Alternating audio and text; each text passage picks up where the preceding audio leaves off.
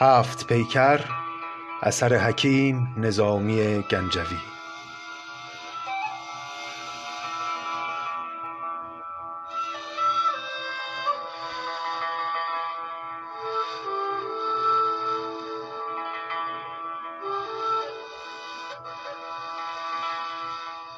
قسمت شانزدهم.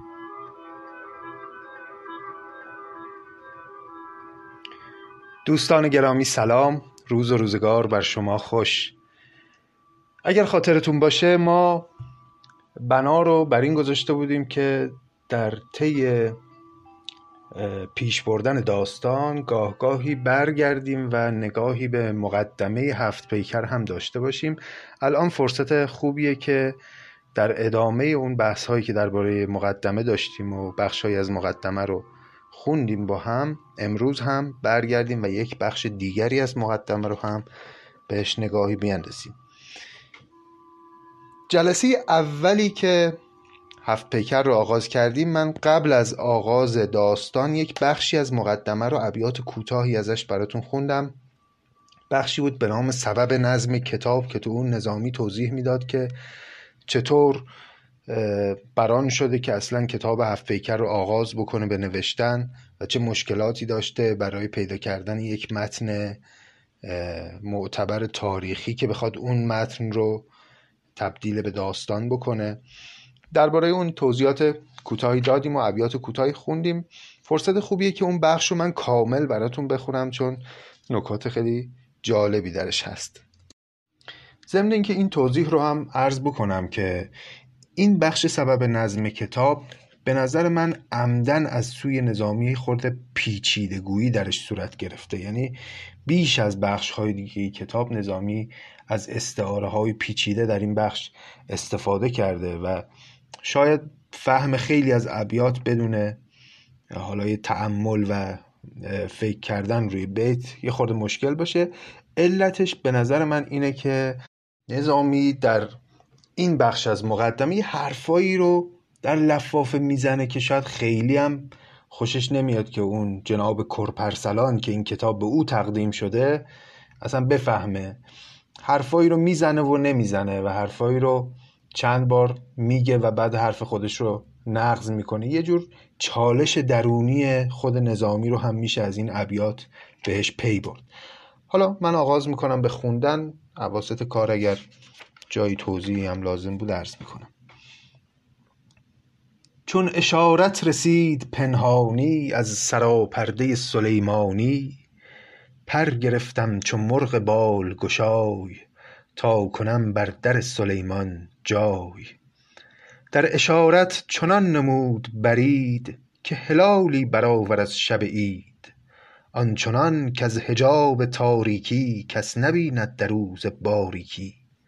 توضیح دادیم قبلا که برید به معنای پیک هست. تا اینجا میگه که من نشسته بودم و پیک پادشاه اومد و به من گفتش که به نام ما و برای ما یک منظومه ارزشمندی مثل اون منظومه هایی که از قبل مثل خسرو و شیرین و لیلی و مجنون و مخزن و الاسرار در اون حد برای ما هم یک چیزی به نام ما خلق کن.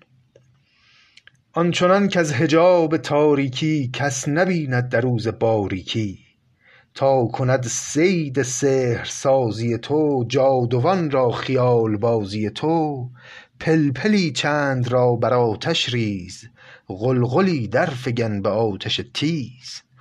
مومی افسرده را در این گرمی نرم گردان ز بهر دلنرمی مهد بیرون جهان از این ره تنگ پای کوبی بس است بر خر لنگ.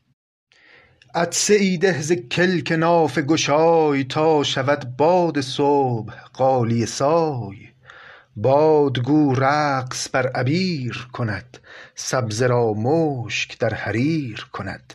رنج بر وقت رنج بردن توست گنج شه در ورق شمردن توست. رنج برد تو ره به گنج برد. ببرد گنج هر که رنج برد.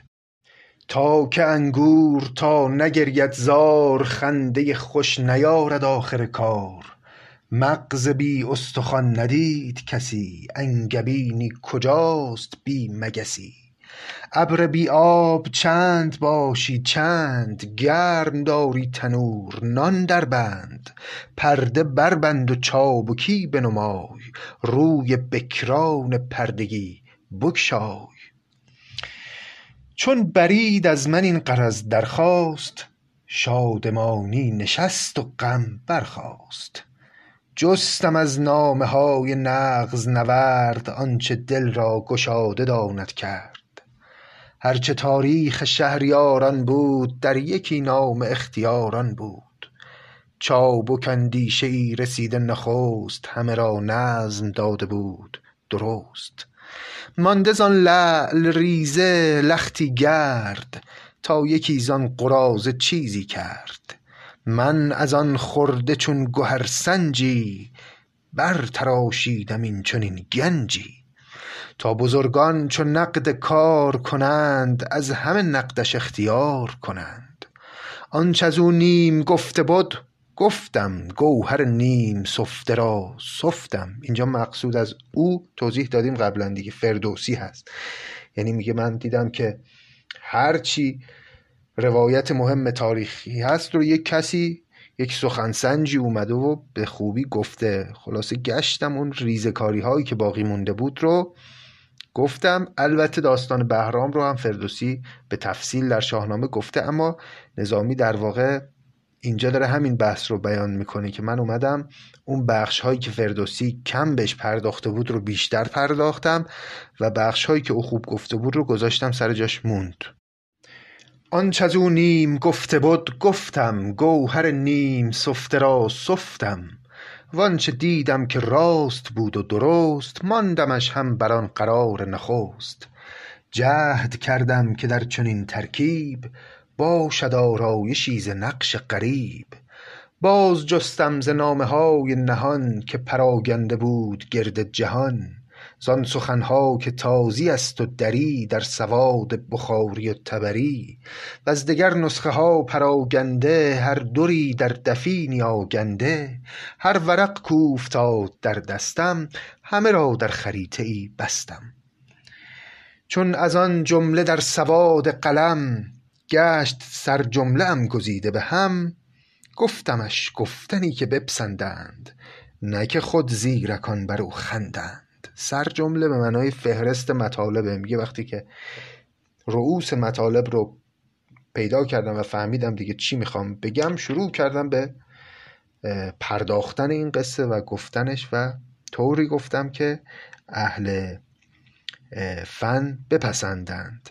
گفتمش گفتنی که بپسندند نه که خود زیرکان بر او خندند. دیر این نامه را چو زند مجوس جلوه زان داده ام به هفت عروس. مجوس به معنای زرتشتی هست. زند هم که کتاب مقدس زرتشتیان هست. وقتی میگه دیر این نامه یعنی این نامه ای که مانند دیره است در واقع این کتاب خودش رو به یک دیری به یک معبدی عبادتگاهی تشبیه کرده. دیر این نامه را چو زند مجوس جلوه زان داده به هفت عروس تا عروسان چرخ اگر یک راه در عروسان من کنند نگاه از هم آرایشی و همکاری هر یکی را یکی کند یاری.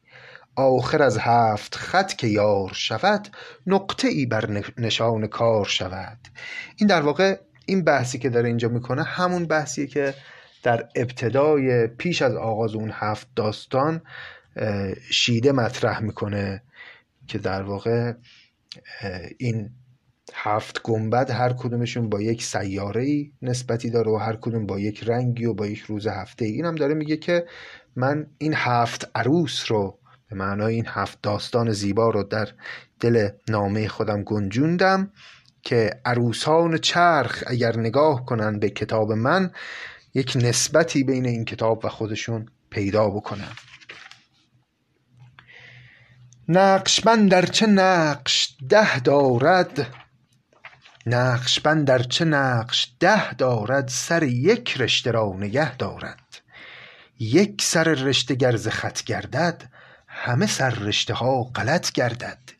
کس بر این رشته گرچه راست نرفت راستی در میان ماست نرفت. من چو رسام رشته پیمایم از سر رشته نگذرد پایم. رشته یکتاست ترسم از خطرش خاصه ز اندازه برده ام گهرش خب یعنی چی این ابیات که گفت؟ میگه که من نگرانم نگران از اینم که این همه زیور و زینتی که من به این روایت تاریخی دارم اضافه می‌کنم باعث بشه که من از اون حقیقت ماجرا دور بشم. و البته باز توضیح میده که این اتفاق نمیافته. من تمام تلاشم رو می‌کنم با وجود این همه زیبایی که در کار داستان می‌کنم اما از حقیقت روایت تاریخی دور نشم. نقشبند در چه نقش؟ ده دارد سر یک رشته را نگه دارد. یک سر رشته گرز خط گردد همه سر رشته ها غلط گردد. کس بر این رشته گرچه راست نرفت راستی در میان ماست. نرفت اینجا به پیشینیانی که داستان رو پرداختند هم یک نقدی می‌کنه. میگه که اونها هم درست نرفتند اما ما بنا داریم که بحث تاریخ رو به درستی بهش وفادار باشیم. من چو رسام رشته پیمایم از سر رشته نگذرد پایم. رشته یکتاست ترسم از خطرش خاصه زندازه بردم گوهرش. میترسم از اینکه این همه زیبایی که میافزایم به این داستان از اصل روایت ما رو منحرف کنه در هزار آب غسل باید کرد تا به آبی رسی که شاید خرد. آبی انداختند و مردم شد. آب انداخته بسی گم شد. من آن آب در کنم چو صدف ارزم آخر به مشتی آب و علف.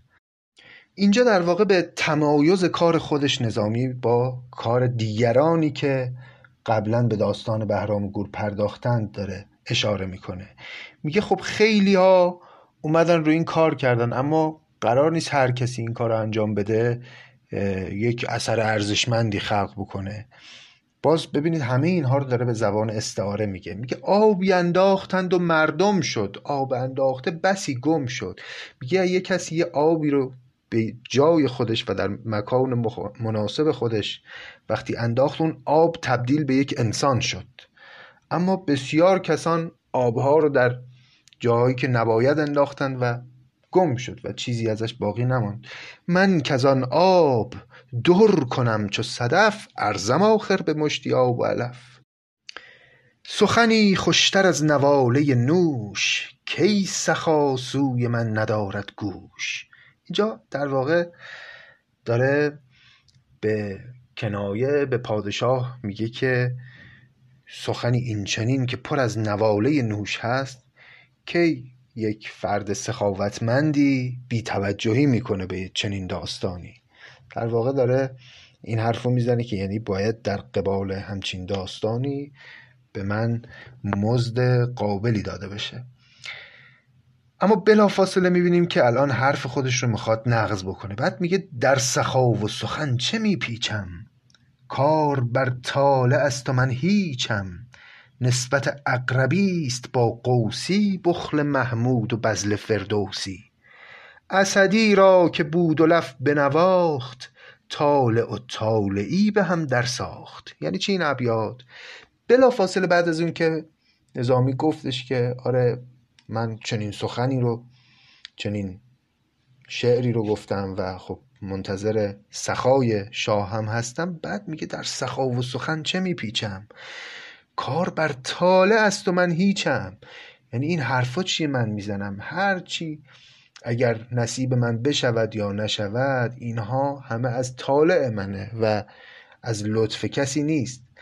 بعد مثال می‌زنه. میگه نسبت اقربی است با قوسی بخل محمود و بزل فردوسی. می‌دونین که فردوسی وقتی شاهنامه رو به محمود محمود غزنوی تقدیم کرد و خب کلی هم مدح محمود رو در او جای داده بود محمود آنچنان که باید به شاهنامه و به فردوسی توجه نکرد و اون سله ای رو که فردوسی توقع داشت به او نداد.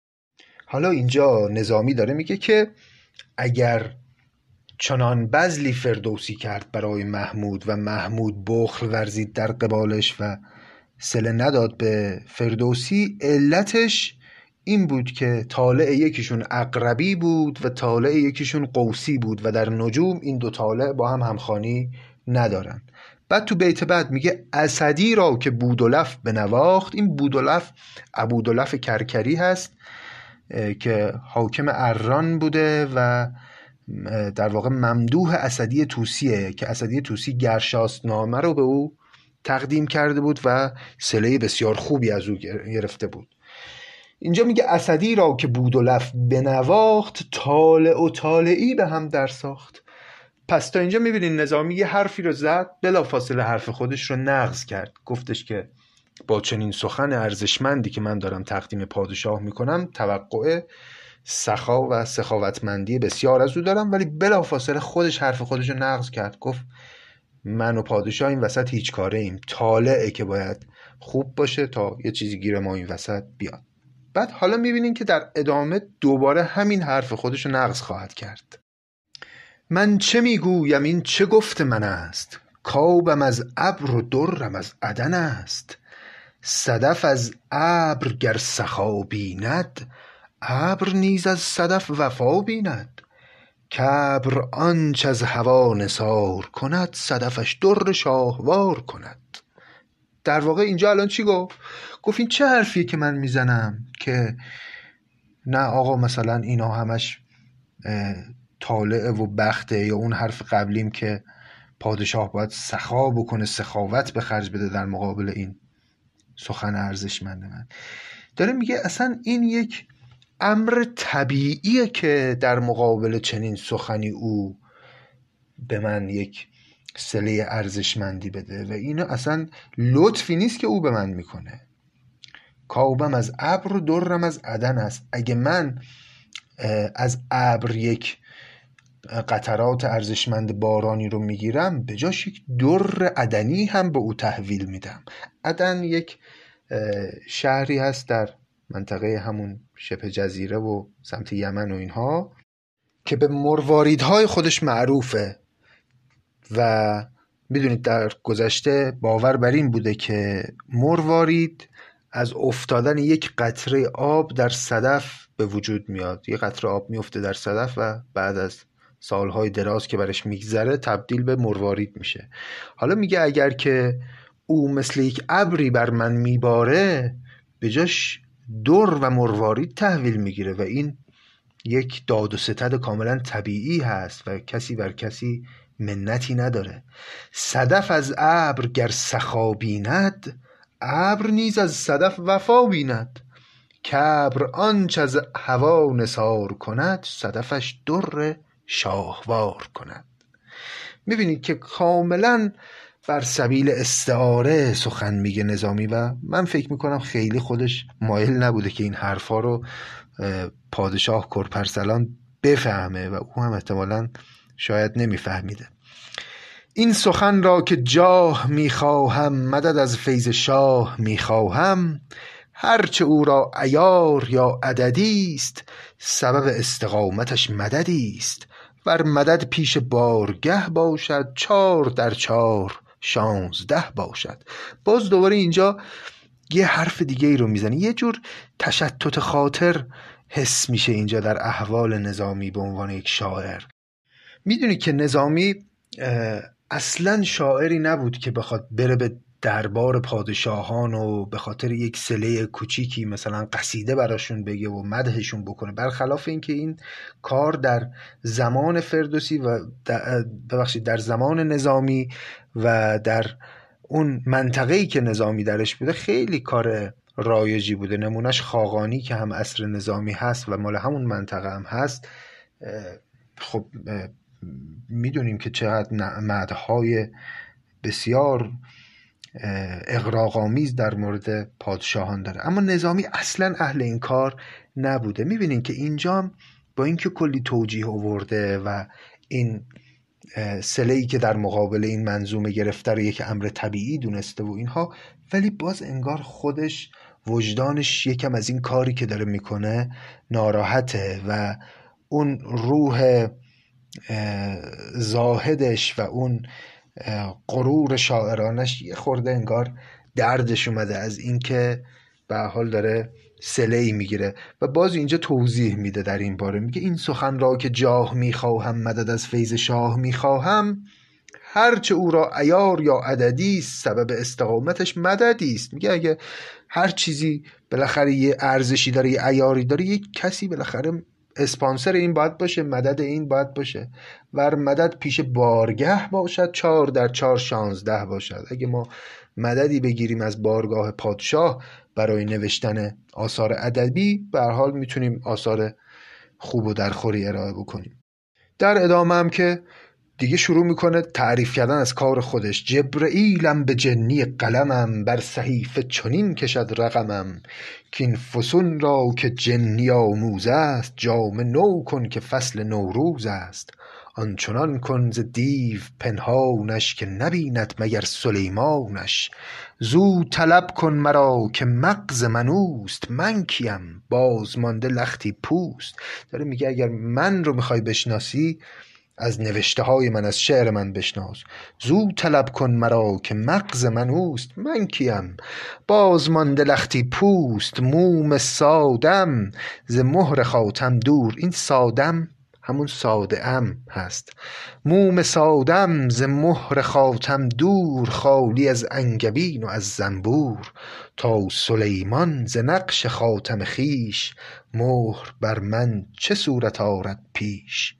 روی اگر سرخ و گر سیاه بود نقش بندش دبیر شاه بود. بر من آن شد که در سخن سنجی ده دهی زر دهم نه ده پنجی. این زر ده دهی یعنی زر کامل عیار و زر ده پنجی یعنی زر ناقص عیار. میگه من کارم اینه که اگر می‌خوام اثری خلق بکنم زر ده دهی باشه. یعنی کار کامل و درجه یکی باشه. بر من آن شد که در سخن سنجی ده دهی زر دهم نه ده پنجی. نخرد گر کسی عبیر مرا مشک من مایه بس حریر مرا. اگه کسی هم اصلا نخواد این اثر منو می‌بینید باز اون کشمکش های درونی نظامی ها باز تا دو دقیقه پیش داشت میگفتش که بالاخره پادشاه باید حمایت بکنه و اینها ولی الان داره میگه نخرد گر کسی عبیر مرا مشک من مایه بس حریر مرا. همین اثر ادبی ارزشمندی که تولید می‌کنم برای من بسه. من چیزی هم در قبالش نمی‌خوام. زان نمتها که رفت پیش از ما نوبری کس نداد بیش از ما. نغز گویان که گفتنی گفتند مانده گشتند و عاقبت خفتند. ما که اجری تراش آن گرهیم پندواگیر داهیان دهیم. گرچه ز الفاظ خود به تقصیریم در معانی تمام تدبیریم.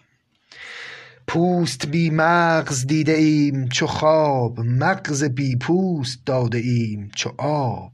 اینجا باز اشاره به این می‌کنه که در منظومه های قبلی هم که ما حالا این همه زیبایی خلق کردیم همچین سله گیر ما نیمد پوست بی, پوست بی مغز دیده ایم چو خواب مغز بی پوست داده ایم چو آب. اما در عین حال اون چه که ارائه دادیم و خلق کردیم کار درجه یک بوده. با همه نادری و نو سخنی بر نتابیم روی از آن کهنی. حاصلی نیست زین درآمودن جز به پیمان باد پیمودن. از الان خودش داره میگه که از این همه درآمودن و این همه زیبایی خلق کردن حاصلی ما را نخواهد بود جز به پیمان باد پیمودن. یعنی در نهایت تکلیف خودش رو با خودش اینگونه مشخص می‌کنه که من به عشق سرودن است که میسرایم نه به به هوس گرفتن سلعی. گرچه باز ظاهرا یه بخشی از وجودش اون سلعه رو هم می‌خواد.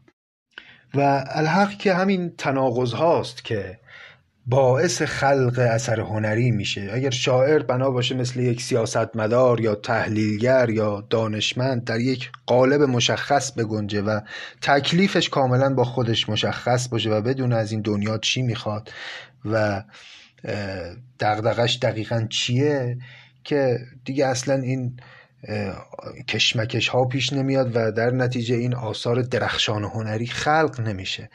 همیشه شعر و یک اثر درخشان هنری حاصل همین کشمکش ها و دودلی ها و گاهی حتی خودناشناسی ها هست. برخلاف اینکه یک اثر به فرض تحلیلی حاصل یک ذهن منظمه حاصل یک تکلیف مشخص با جهانه. حاصلی نیست زین درآمودن جز به پیمانه باد پیمودن. چیست کان را من جواهر سنج؟ بر نسنجیدم از جواهر و گنج. برگشادم بسی خزانه خاص هم کلیدی نیافتم به خلاص. با همه نزلهای صبح نزول هم به استغفرالله هم مشغول. یعنی با تمام این آثار درخشانی که تولید کردم اما می‌بینید که در گوشه عزلت خودم به استغفرالله گفتنم مشغولم. ای نظامی مسیح تو دم توست دانش تو درخت مریم توست. چون رطبریز این درخت شدی نیک بادت که نیک بخت شدی. دیگه در نهایت اون کفه سنگینتر ترازو رو که همون عزت نفس و مناعت طبع نظامی هست اینجا می‌تونیم ببینیم که در نهایت به زبان پیچیده استعاره خودش میگه که یعنی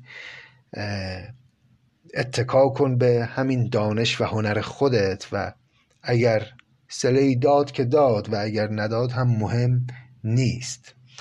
خب این بخش از مقدمه رو هم که یه خورده طولانی شد خواندیم بخش سبب نظم کتاب که شاید مهمترین بخش مقدمه بود ولی باز بخش های از مقدمه باقی مانده که اگر فرصت بکنیم در ادامه در جلسات بعد بهش خواهیم رسید. اما قصه ما به اونجا رسیده بود که روز چهارشنبه در گنبد آبی رنگ هم کار بهرام تمام شد و اون قصه عجیب ماهان مصری رو از دختر شنید و امروز باید بره در گنبد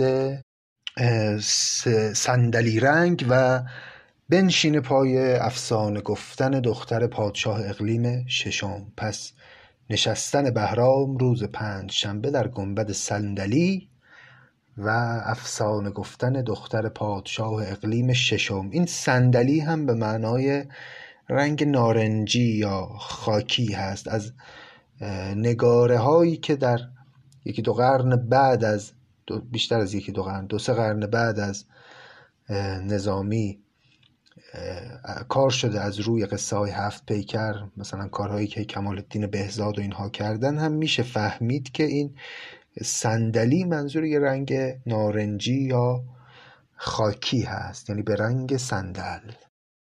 بشنویم قصه رو از زبان حکیم نظامی گنجوی.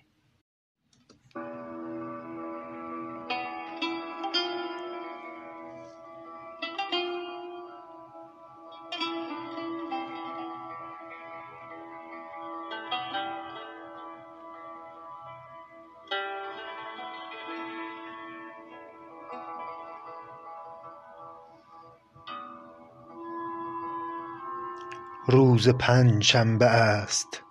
روزی خوب وز سعادت به مشتری منسوب. چون دم صبح گشت نافه گشای عود را سوخت خاک صندل سای بر نمودار خاک صندل فام صندلی کرد شاه جامه و جام. آمد از گنبد کبود برون شد به گنبدسرای صندلگون. باده خور شد ز دست لعبت چین و آب کوثر ز دست حورالعین. تا شب از دست حور می می خورد وز می خورده خرمی می کرد صدف این محیط کحلی رنگ چون برآمود در به کام نهنگ.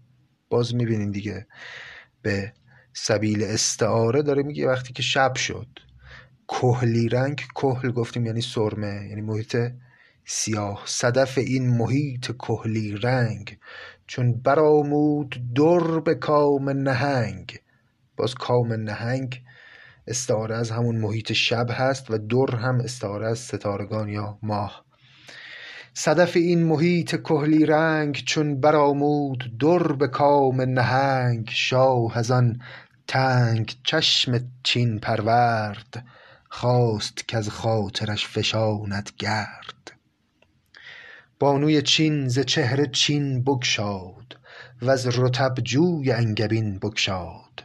گفت کای زنده از تو جان جهان برترین پادشاه پادشهان.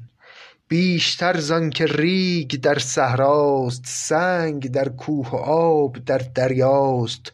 عمر بادت که هست بختت یار بادی از عمر و بخت برخوردار. ای چو خورشید روشنایی بخش پادشا بلکه پادشایی بخش. من خود اندیشناک پیوسته زین زبان شکسته و بسته وانگهی پیش راه ریحانی کرد باید سه کاهن افشانی. سه یه نوع رنگ سیاه هست.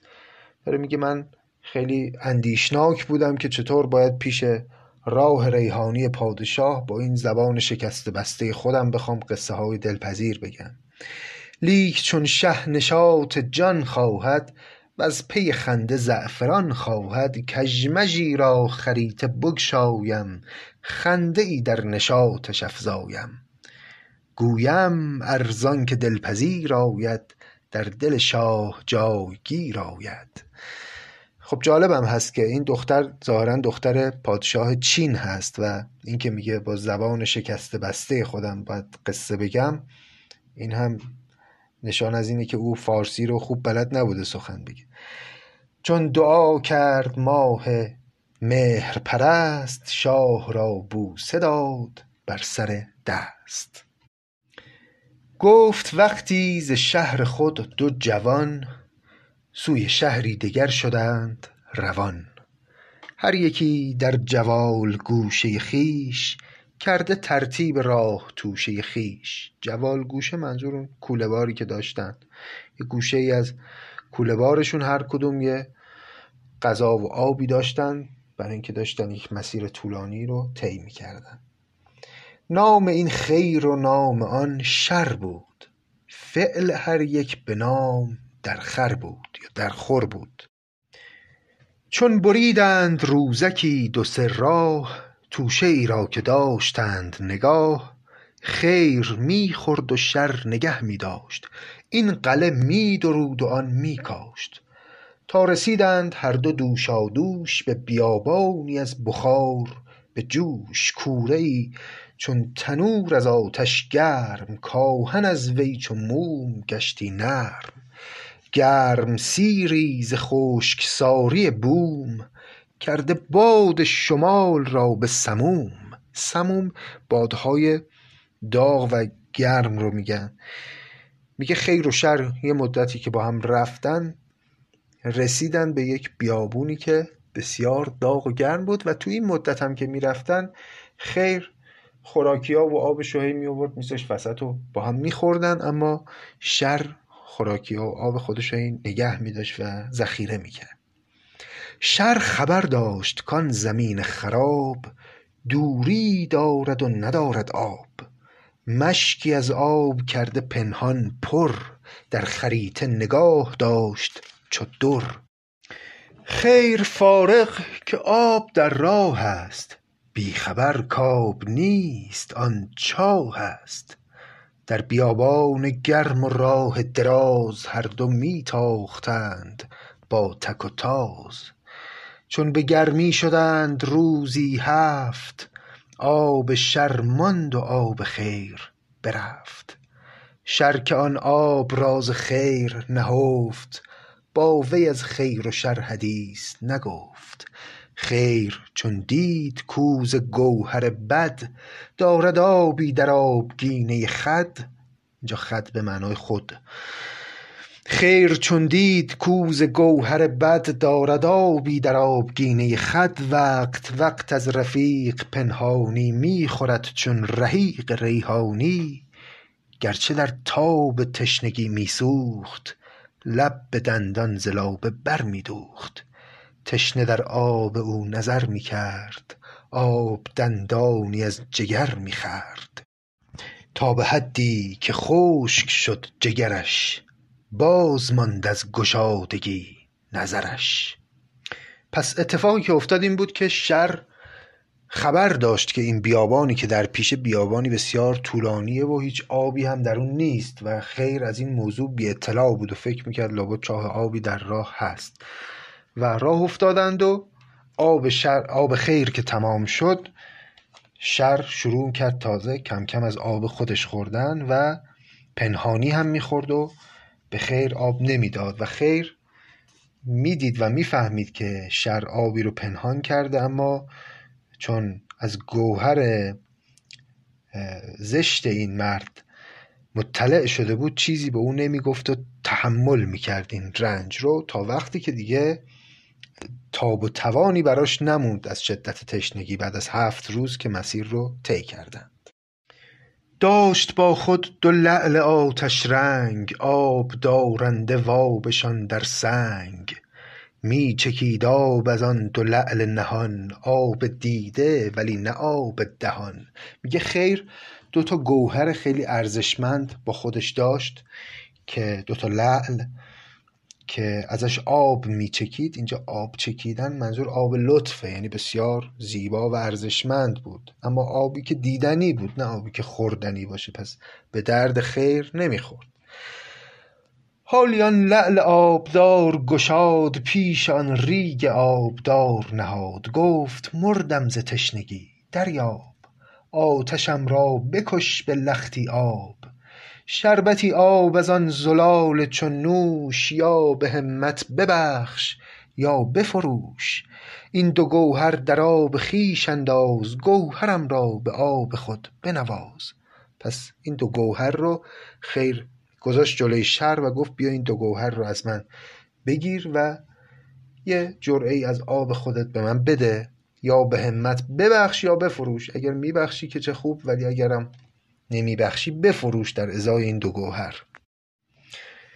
شر که خشم خدای باد بر او نام خود را ورق گشاد بر او. گفت از سنگ چشمه بر متراش فارغم زین فریب فارغ باش. می‌دهی گوهرم به ویرانی تا به آباد شهر بستانی. چه حریفم که این فریب خورم؟ من ز دیو آدمی فریب ترم نرسد وقت چاره سازی من مهره تو به حقه بازی من. صد هزاران چنین فسون و فریب کردم. از مقامری بشکیب. این کلمه مقامری به معنای قماربازی هست. منظور همون هیله کردن و اینها. داره در واقع شر به خیر میگه که تو انتظار داری که دوتا سنگ به من بدی و من به جاش آب خودم که انقدر ارزشمند هست رو به تو بدم؟ گفت که از سنگ چشمه بر متراش از سنگ می‌خوای به چشمه برسی. من فریب تو رو نمی‌خورم. تو می‌خوای الان این دوتا گوهر رو به من بدی بعد که به شهر برسیم بری شکایت کنی و بگی اینها مال من بوده و ادعا کنی از من اینها رو پس بگیری. نگذارم که آب من بخوری. چون به شهرایی آب من ببری. آن گوهر چون ستانم از تو به راز که از منش عاقبت ستانی باز. راز اینجا منظور در پنهان. میگه من چه فایده ای داره که این دوتا گوهر رو الان از تو بگیرم و بعدا تو بتونی دوباره از من پس بگیری؟ گوهری بایدم که نتوانی که از منش هیچ گونه بستانی. یه گوهری ازت می‌خوام و ازت می‌گیرم در ازای آب که هیچ طور نتونی اون گوهر رو از من پس بگیری. خیر گفتان چه گوهر است بگوی تا سپارم به دست گوهر جوی. گفت شر آن دو گوهر بصر است کین از آن آن از این عزیزتر است. چشم ها را به من فروش به آب ورن از این آب خورد روی. بتاب گفت من چشماتو می‌خوام. اون دوتا گوهر چشمهات رو باید بذاری من در بیارم از کاسه در ازای آبی که به تو میدم. خیر گفت از خدا نداری شرم. کاب سردم دهی به آتش گرم.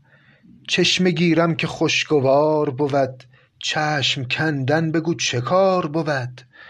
چون من از چشم خود شوم درویش چشمه گر صد شود چه سود از بیش؟ چشم دادن ز بهر چشمه نوش چون توان آب را به زر بفروش. لعل بستان و آنچه دارم چیز بدهم خط بدانچه دارم نیز. به خدای جهان خورم سوگند که بدین داوری شوم خرسند. چشم بگذار بر من ای سره مرد سرد مهری مکن به آبی سرد. خیر گفت این چه کاری آخه؟ من حتی حاضرم که خط هم به تو بدم نوشته هم بدم که من این گوهرها رو نمی‌خوام و علاوه بر اون هر چه دارایی دارم الان همرامه و در شهر دارم همه رو هم حاضرم به نامت بکنم. این چه کاریه که تو چشم منو بخوای؟ گفت شرکین سخن فسانه بود. تشنه را زین بسی بهانه بود. چشم باید. گوهر ندارد سود. کین گوهر بیش از این تواند بود. گفت من چشم تو می‌خوام. گوهر موهر قبول نمی کنم. از این گوهرها بسیار میشه. بعدها پیدا کردم و چشم پیدا نمیشه. این معلومه که آدم بسیار سادیسمی بوده دیگه. یعنی لذت میبرده از اینکه یک کسی رو بخواد آزار بده. خیر در کار خیش خیره بماند. آب چشمی بر آب چشمه فشاند. دید کز تشنگی بخواهد مرد. جان از آن جایگه نخواهد برد. دل گرمش به آب سرد فریفت. تشنه ای کو کز آب سرد شکیفت. شکیفت یعنی شکیبایی کرد. میگه تشنه ای کو کز آب سرد شکیفت. کدوم تشنه است که بتونه در مقابل آب سرد شکیبایی بکنه؟ و صبر بکنه. گفت برخیز تیغ و دشنه بیار شربتی آب سوی تشنه بیار. دیده آتشین من برکش و آتشم را بکش به آبی خوش زن چنین برد کز چنان تسلیم یابد امیدواری از پس بیم. پس خیر قبول کرد و گفت باشه بیا تیغ و دشنه بیار و چشم منو در بیار و جرعه آب به من بده. اما در نهایت این امید رو هم داشت که شاید اگر قبول بکنه و او رو بتونه با این شیوه از سر لج منحرف بکنه او هم در لحظه آخر پشیمون بشه و چنین کاری نکنه. شر که آن دید دشنه باز گشاد پیش آن خاک تشنه رفت چو باد.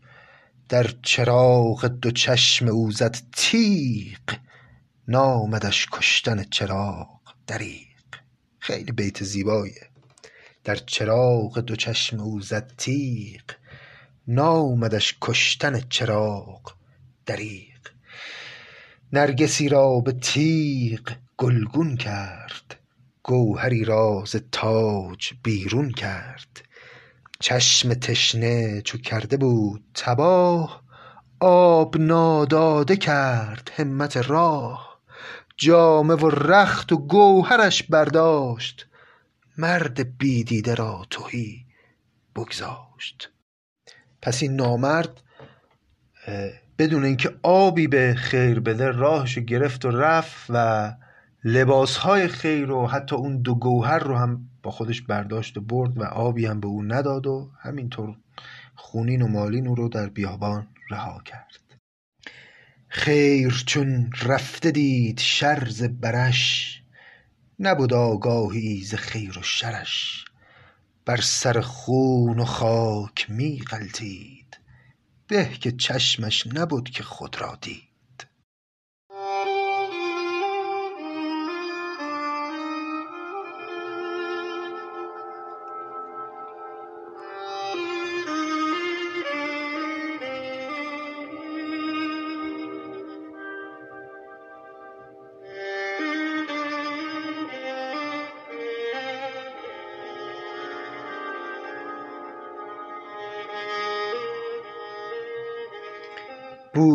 کردی ز مهتران بزرگ گله ای داشت دور از آفت گرگ.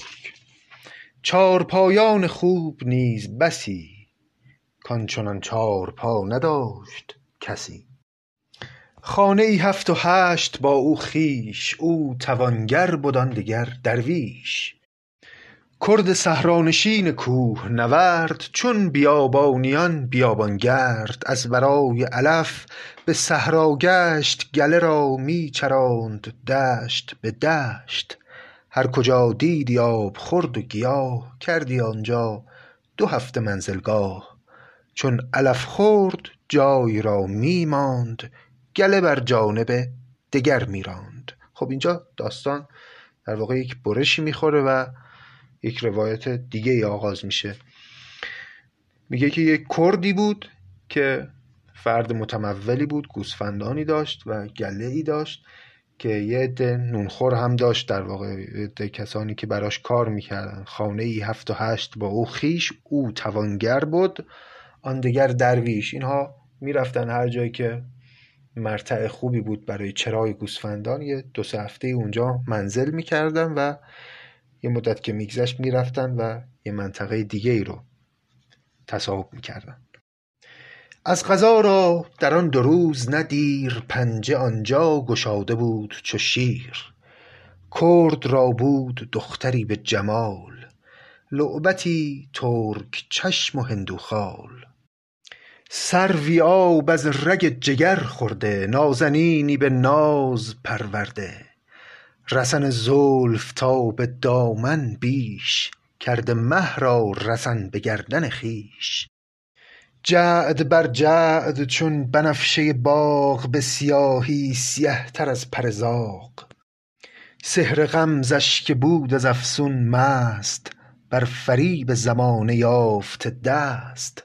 خلق از آن سحر بابلی کردن دل نهاده به بابلی خوردن. بابلی خوردن. می‌دونید که بابل شهری بود که محل مرکز افسون و حیله و جادو و اینها بوده. پس بابلی خوردن یعنی به سحر کسی فریفته شدن. سحر خلق از آن سحر بابلی کردن. دل نهاده به بابلی خوردن. شب ز خالش سواد یافته بود. ز تابندگیش تافته بود. تنگی پسته شکرشکنش بوسه را راه بسته بر دهنش. آن خرامنده ماه خرگاهی شد طلبکار آب چون ماهی. پس اون جناب کرد که صحرا به صحرا میگشت برای چرای گوسفندانش دختری داشت به نهایت جمال و زیبایی که از غذا رفته بود تو اون دشت دنبال آب همون جایی که شر اون بلا رو بر سر خیر آورده بود.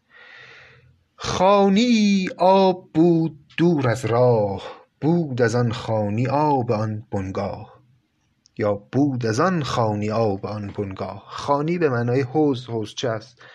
پس یه حوزچه آبی بود دور از راه تو اون منطقه که خیر و شر ازش بیخبر بودن و آب اون منطقه از اون طریق تأمین می‌شد. کوزه پر کرد از آب آن خانی تا برد سوی خانه پنهانی. ناگهان ناله ای شنید از دور کآمد از زخم خورده ای رنجور. بر پی ناله شد چو ناله شنید خسته در خاک و خون جوانی دید. دست و پایی ز درد می افشاند در تضرع خدای را می خواند.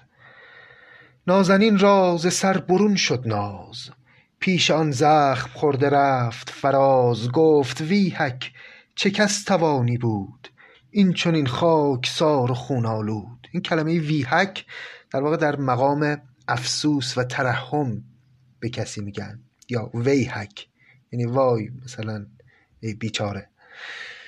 اونجا هم که میگه نازنین را ز سر برون شد ناز معانی خیلی زیبایی. یعنی وقتی اون دختر دید وضعیت این جوان رو دیگه ناز و غرور دخترانه خودش رو فراموش کرد و رفت به سمت او و اینطور با او سخن گفت. نازنین را ز سر برون شد ناز پیش آن زخم خورده رفت فراز گفت ویحک چه کس توانی بود این چنین خاکسار و خون آلود؟ این ستم بر جوانی تو که کرد؟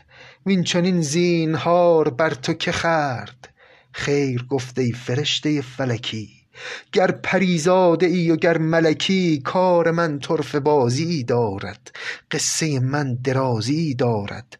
مردم از تشنگی و بی آبی تشنه را جهد کن که دریابی. آب اگر نیست رو که من مردم ور یکی قطره هست جان بردم. پس خیر بهش گفت این که من کیم و چه بلایی به سرم اومده رو فراموش کن.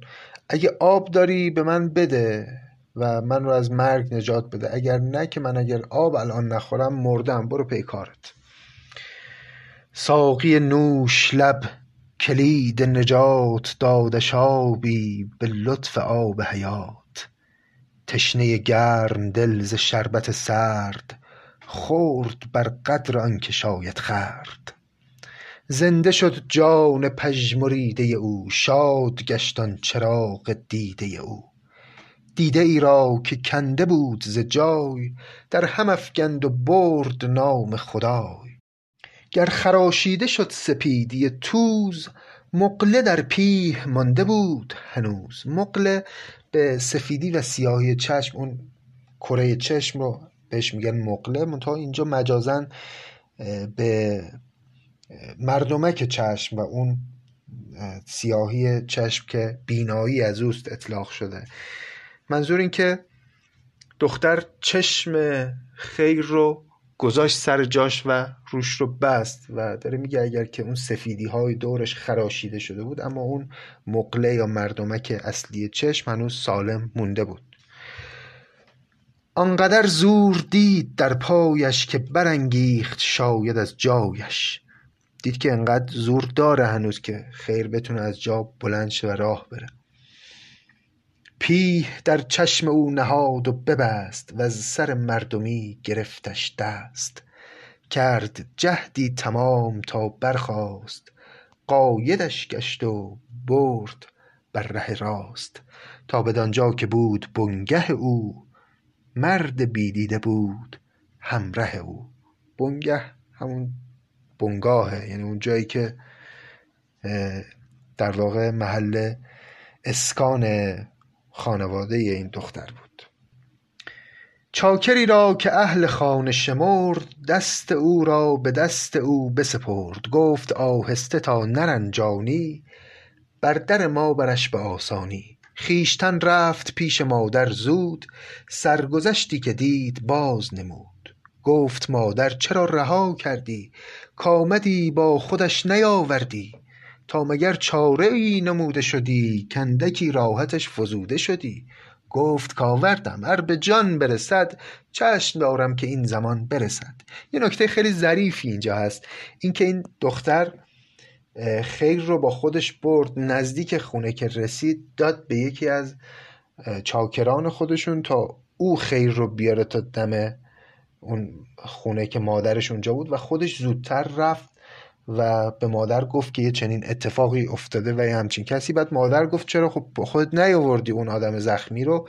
و گفت خب من آوردم و داره میاد و الان چند دقیقه دیگه می‌رسه. گویی که دختر یه خورده شاید تردید کردی که خودش این جوان رو برداره ببره شاید حرفی براش در بیاد روش نشده. یا چی؟ داده یه کس دیگه بیاره او رو و زودتر رفته مادر رو آماده بکنه که یه همچین کسی داره میاد.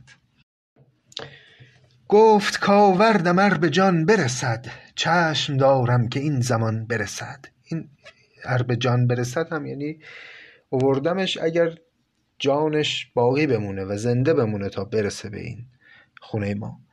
چاکری کو به خانه راه آورد خسته را سوی خوابگاه آورد. جای کردند و خوان نهادندش شوربا و کباب دادندش. مرد گرمی رسیده با دم سرد خورد لختی و سر نهاد به درد. کرد کامد شبانگه از صحرا تا خورد آنچه بشکفد صفرا. دید چیزی که آن نه عادت بود جوش صفراش از آن زیادت بود. بیهشی خسته دید افتاده چون کسی زخم خورده جان داده. گفت کاین شخص ناتوان ز کجاست؟ وین چنین ناتوان و خسته چراست؟ پس شب که اون آقای کرد اومد به منزل خودش دید که بله همچین کسی اینجاست و پرسید این کیه. آنچه بر وی گذشته بود نخست کس ندانست شرح آن به درست. قصه چشم کندنش گفتند که به الماس جزع او سفتند. جزع اینجا به معنای سنگ قیمتی هست ولی خب استعاره از چشم هست دیگه مشخصه.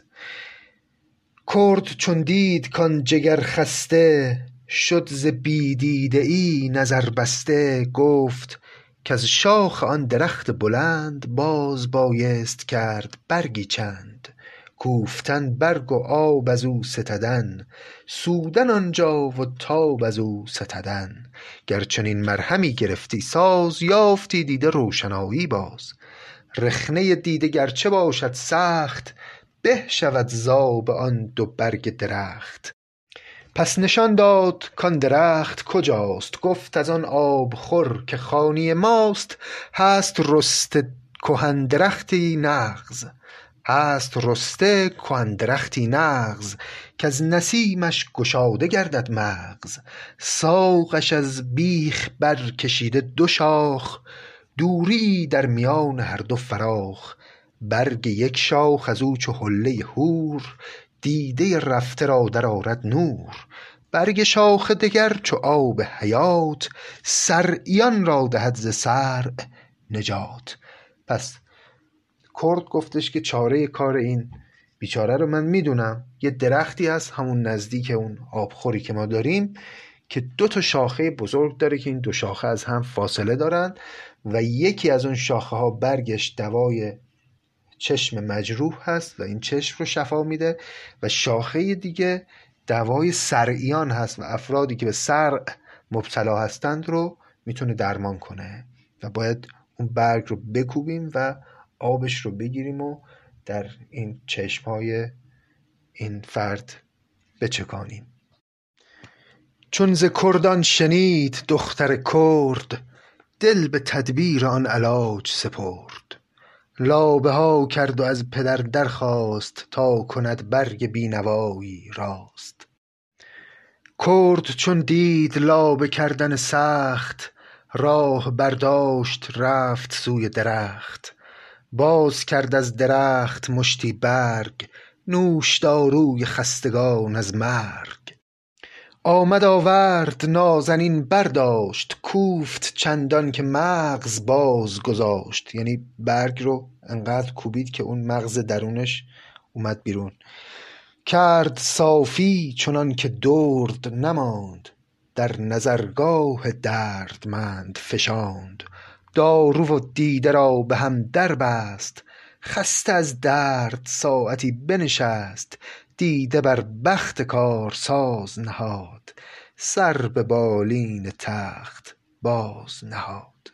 پس به این ترتیب دختر اومد و اون برگ رو کوبید و آبش رو گرفت و اون آب صافیش رو چند قطره در چشمهای خیر چکاند و چشمها رو با دارو بست و خیر هم از درد ساعتی به خودش پیچید و در نهایت گرفت خوابید به امید اینکه باشد که این دارو اثر کنه. باید ببینیم که در ادامه قصه چه خواهد شد و آیا دارو این برگ عجیب اثر خواهد کرد و چه سرنوشتی پیش روی خیر خواهد بود. امیدوارم لذت برده باشید از قصه.